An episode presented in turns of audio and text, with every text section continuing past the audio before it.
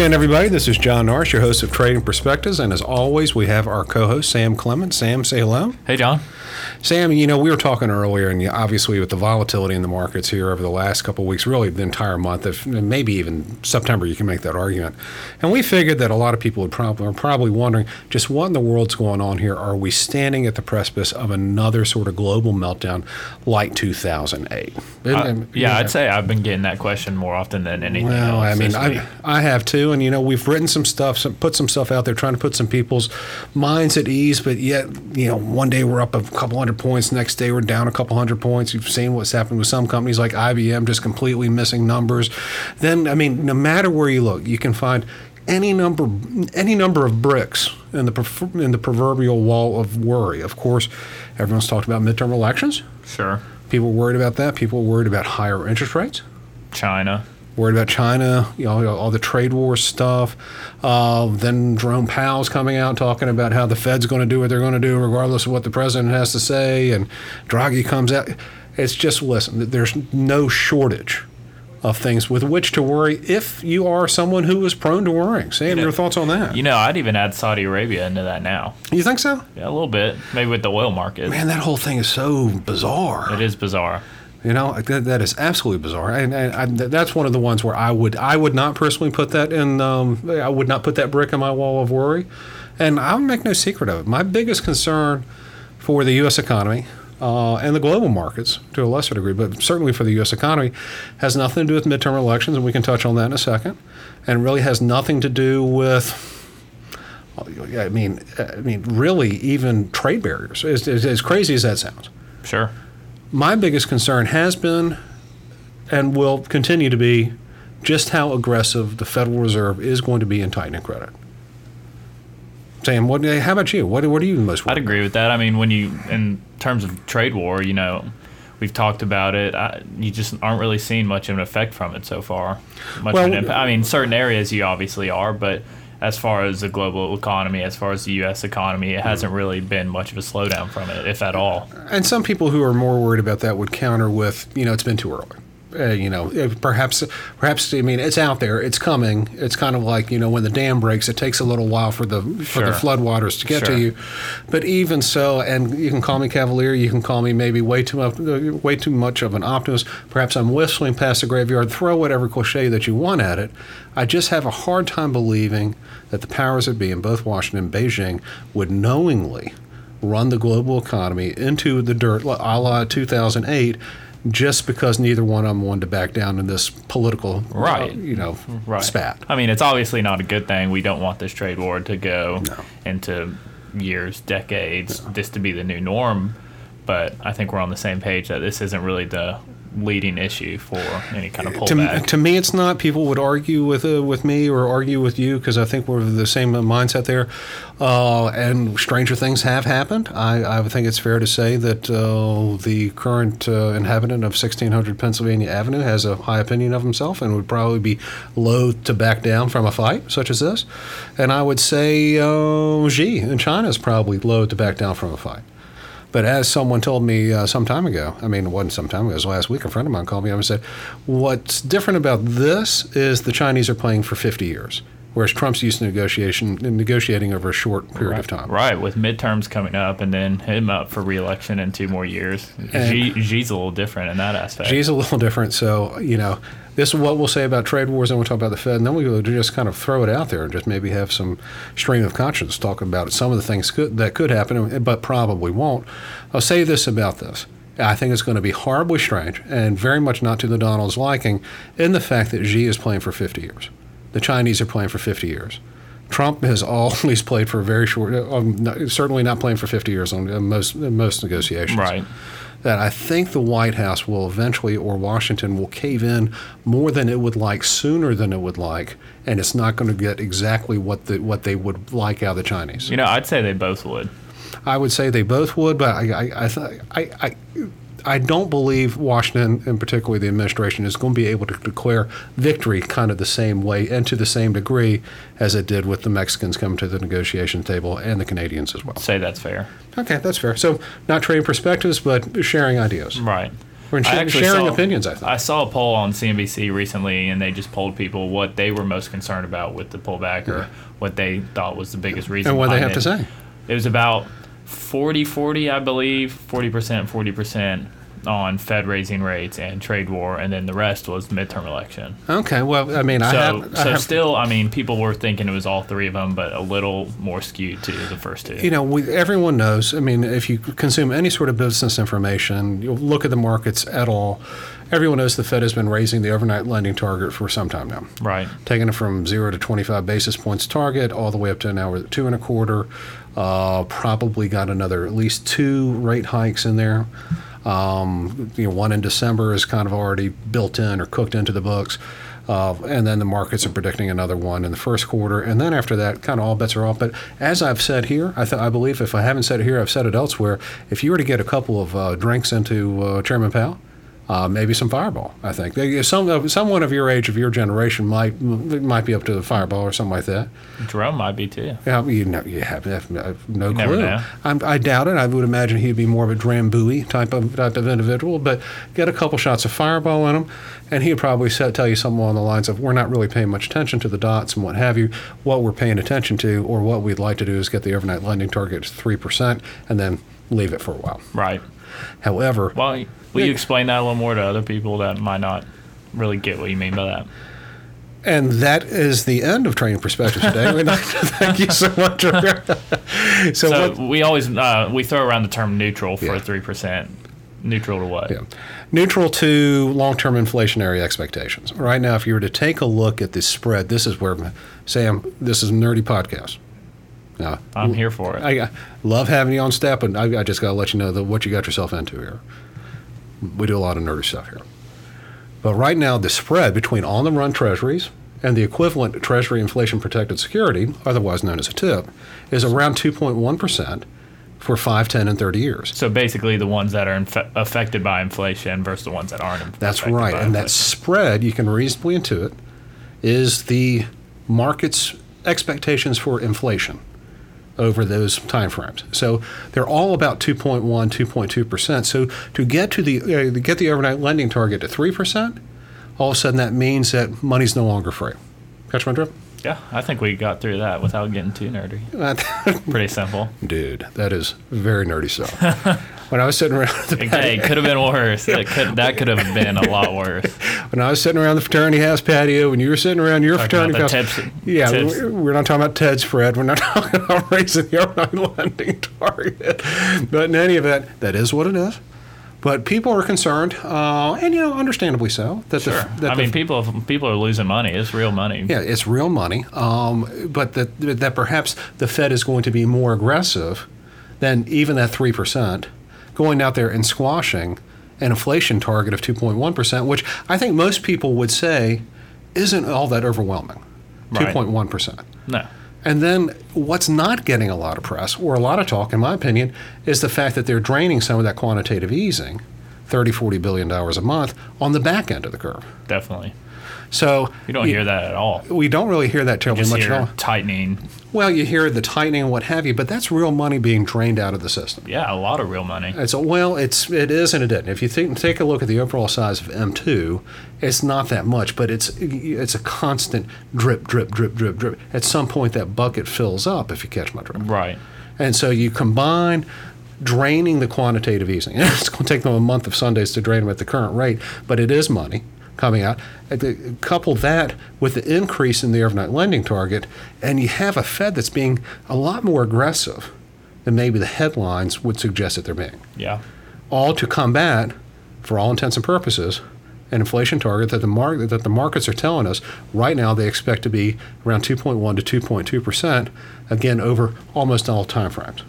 So that's what I'm concerned about.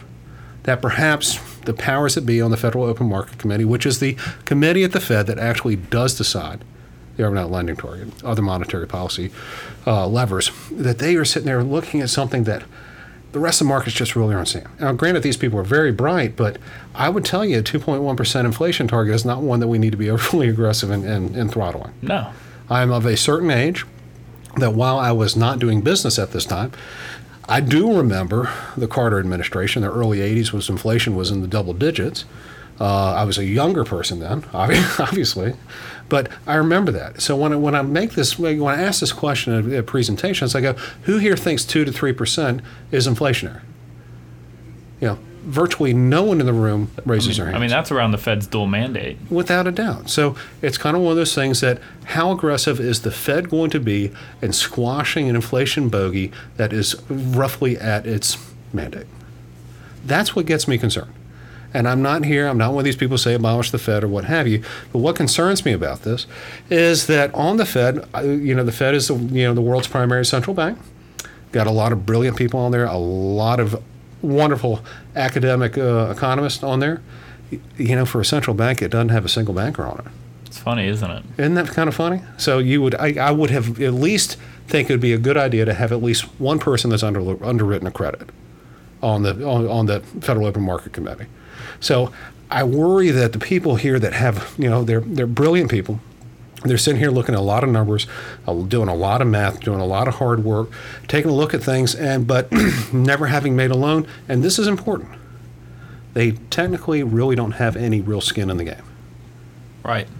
So they are making massive decisions with absolutely no downside to, to their personal decisions. That's what concerns me about whether or not the Fed is going to be too aggressive in raising the overnight lending target.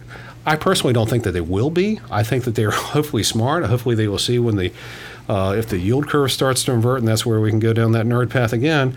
Uh, hopefully they will say, okay, we're not going to do this this time. They'll go, we're going to stop.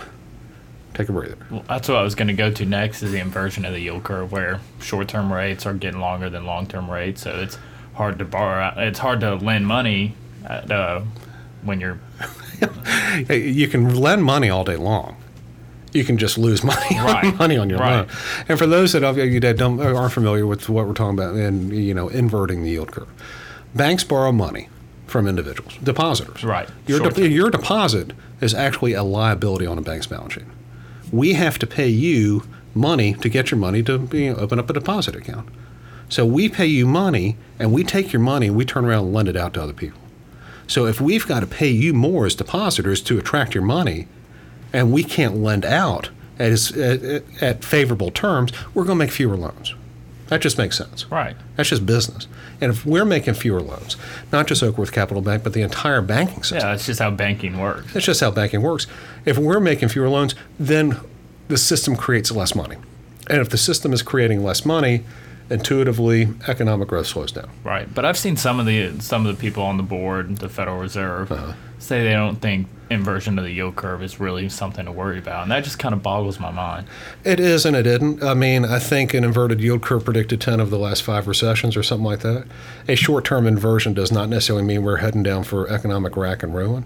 However, all economic recessions have had one thing in common Right. the yield curve does invert at some point. So to say it's not something to worry about seems It's a little strong of an opinion for. Well, I, I, I think in fairness to them, and here I am, I'm, I'm, I'm bashing and then defending them on the, on the flip side. It's not something that you should worry about to the exclusion of other things going on. You don't need to sit there with blinders on, kind of wild, wild-eyed, and you know, I to use the term being a Bolshevik at times. People shouldn't get that bent out of shape about it. But the, the, but the math, math isn't what the math is. Banking is what the ba- banking is. You invert the yield curve, there's going to be a slowdown in the creation of money. Period. End of discussion. So to not worry about it at all, or have the people on the Fed tell us to not worry about it at all, is foolish. But we also can't sit around and think, oh my gosh, this is going to be 2008 again. it's fair. So that is that that's for me that's the biggest brick in this proverbial wall of worry. So in terms of this and this month, taking a look at certain things, people are worried about a lot of different things, and it's just time for a little sort of gosh. I mean, we've been telling our clients since the beginning of the year we're going to have some volatility, and we have had more volatility Right. this year. Uh, and we've had a lot more volatility, but I certainly think that once this is over with, midterm elections, and I've done Monte Carlo simulations in my brain, trying to figure out the, the likely outcome for those. And at the end of the day, October is historically a bad month. Yeah. A lot of a lot of seasonal factors in play here. We just happen to have pronounced seasonal factors this year. It doesn't mean every October is lousy, but compared to a lot of other months, October is historically one of the worst months, if not the worst months for the stock market. Right. And November and December are historically extremely good months for the stock market. So, which takes us to obviously coming up the first week in November, thereabouts, we have the midterm elections. Right. So, this we're going to talk about a little bit about politics. After we finish the politics, we're going to talk a little bit about religion. You think? Make Sure. sure, make sure that we alienate everyone possible. I, I'm with you. so, so, Sam, I know how I feel about the midterm elections. I want to hear a younger person's view about why the midterm elections either should be or should not be a big brick in the wall of work. You know, I think younger people in general are, I'd hate to overgeneralize, generalize, but I think people are putting too much emphasis on the midterm elections as far as the economy goes.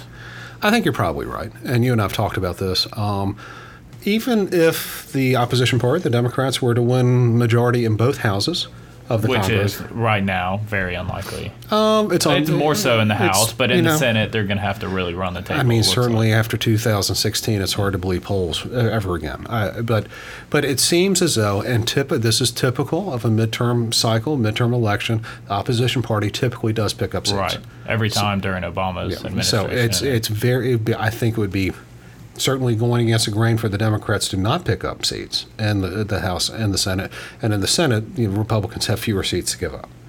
So it should be. But let's say even if the Democrats were to win both houses of the Congress, they would not have the necessary two thirds majority, a supermajority, in order to override a presidential veto. So a majority is fine, but they won't have enough to override a presidential veto without a lot of Republicans jumping ship. so a little stalemate. So we're looking at stalemate. We're looking at stalemate if that were to happen, and then if the Republicans were to retain the, both houses of the Congress, maybe we'll get some reform or something like that. But virtually no one's thinking that that is a slam dunk. What happens if the Democrats win one and, and the Republicans keep the other? Stalemate again. So we have a couple of different scenarios. We have three, and out of those three scenarios, two of them result in stalemate. So you start throwing some stats at it, probabilities and what have you. Midterm elections probably going to mean we're going to have some stalemate in Washington for the next two years. And I don't know how, how you view the world, Sam. That's not that bad a thing. I think there could be worse things. Much worse things than that. So that so that brick in the wall worry is not that big a concern to me either. One last little thing. You know, we're starting to get into fourth quarter and fourth quarter earnings Yeah. coming out. Yeah. What do you think about that? We've had some really good ones come out so far, and we we've had- some real bad ones come out so You know, far. but in general, at least I think I'm expecting a pretty strong earnings season. The earnings are pretty good, but it's kind of interesting to see some of the ones that have missed and missed pretty badly. for, for different reasons. for, a lot for of them. different reasons. I, you know, initially it doesn't. It looks like earnings are fine. Uh, it'll be interesting to see when it's all said and done whether or not they're still growing at the same rate, and I'd be surprised if they are. But it doesn't mean that earnings are going to fall apart. Doesn't mean economic growth is going to fall apart. We're still on pace to have a very decent year. But Sam, as you and I've talked about, and I've talked about it with the rest of the investment committee, and in a tip of the cap to the baseball playoffs, I would say that we're in the bottom half of the seventh inning in terms of this economic cycle. Sam, I know you're uh, you're far more of an optimistic individual than I am. I like to think sixth, maybe top of the seventh. No, bottom I mean uh, you've you've recently changed your opinion. You you told me la- the last time we used baseball analogies like this that you were in the bottom half of the sixth. Which is okay. If you're not an optimist when you're 22, 22 23 Something's years of age, something's, Something's wrong. wrong. And if you're not a pessimist when you're my age, well, in any event. So we'll just say that we're in the top half of the seventh inning. See, I'd it's fair. I think that's fair. And while those are the latter innings, I'm going to throw a stat at you, Sam, that you probably would not know. That does not mean that there's not a lot of game left. Because between 8 and 9% of all games, Major League Baseball games, end up going into extra innings. I didn't know that. There you have it. There you have it. Longest game ever played, 26 innings. So, just because we're in the latter innings of the economic cycle doesn't mean that we aren't going to be playing the game for a little while longer yet. So that's what I want everyone to get out of this this edition of Trading Perspectives is yeah, there's a lot to worry about. We can sit around our whole entire lives worrying about stuff. When you take them, take a look at all the individual bricks and our proverbial wall of worry, the one that kind of sticks out for me, and I think Sam, you too, Yep. is just how aggressive U.S. monetary policy is going to be. And that's the biggest question mark. Are we trading perspectives or are we sharing I think again we're sharing perspectives. Ah, we got to figure something else out. We'll figure something out. We'll figure something else out. Well, gang, we're running a little bit long here today. We're very close to running long here today. But thank you so much for listening. We love to hear from our listeners. So if you have any questions or comments, please let us know. You can always send us an email to tradingperspectives at oakworthcapital.com, or you can leave us a review on the podcast outlet of your choice. As always, please refer us recommend us to your friends, neighbors, and loved ones. That is, if you like what you hear. If you don't like what you hear, by all means, tell uh, rec- recommend it, recommend us to people that you don't like. And even just recommend us. And you always kind of grin whenever I say that. I think that's very funny. if you're interested in hearing more of what we have to say, you can always go to our website, oakworthcapital.com, and go to the Thought Leadership tab. Scroll on down, take a look at all the good stuff we have there. So that's it for today. Sam, I'll see you next week. y'all take care.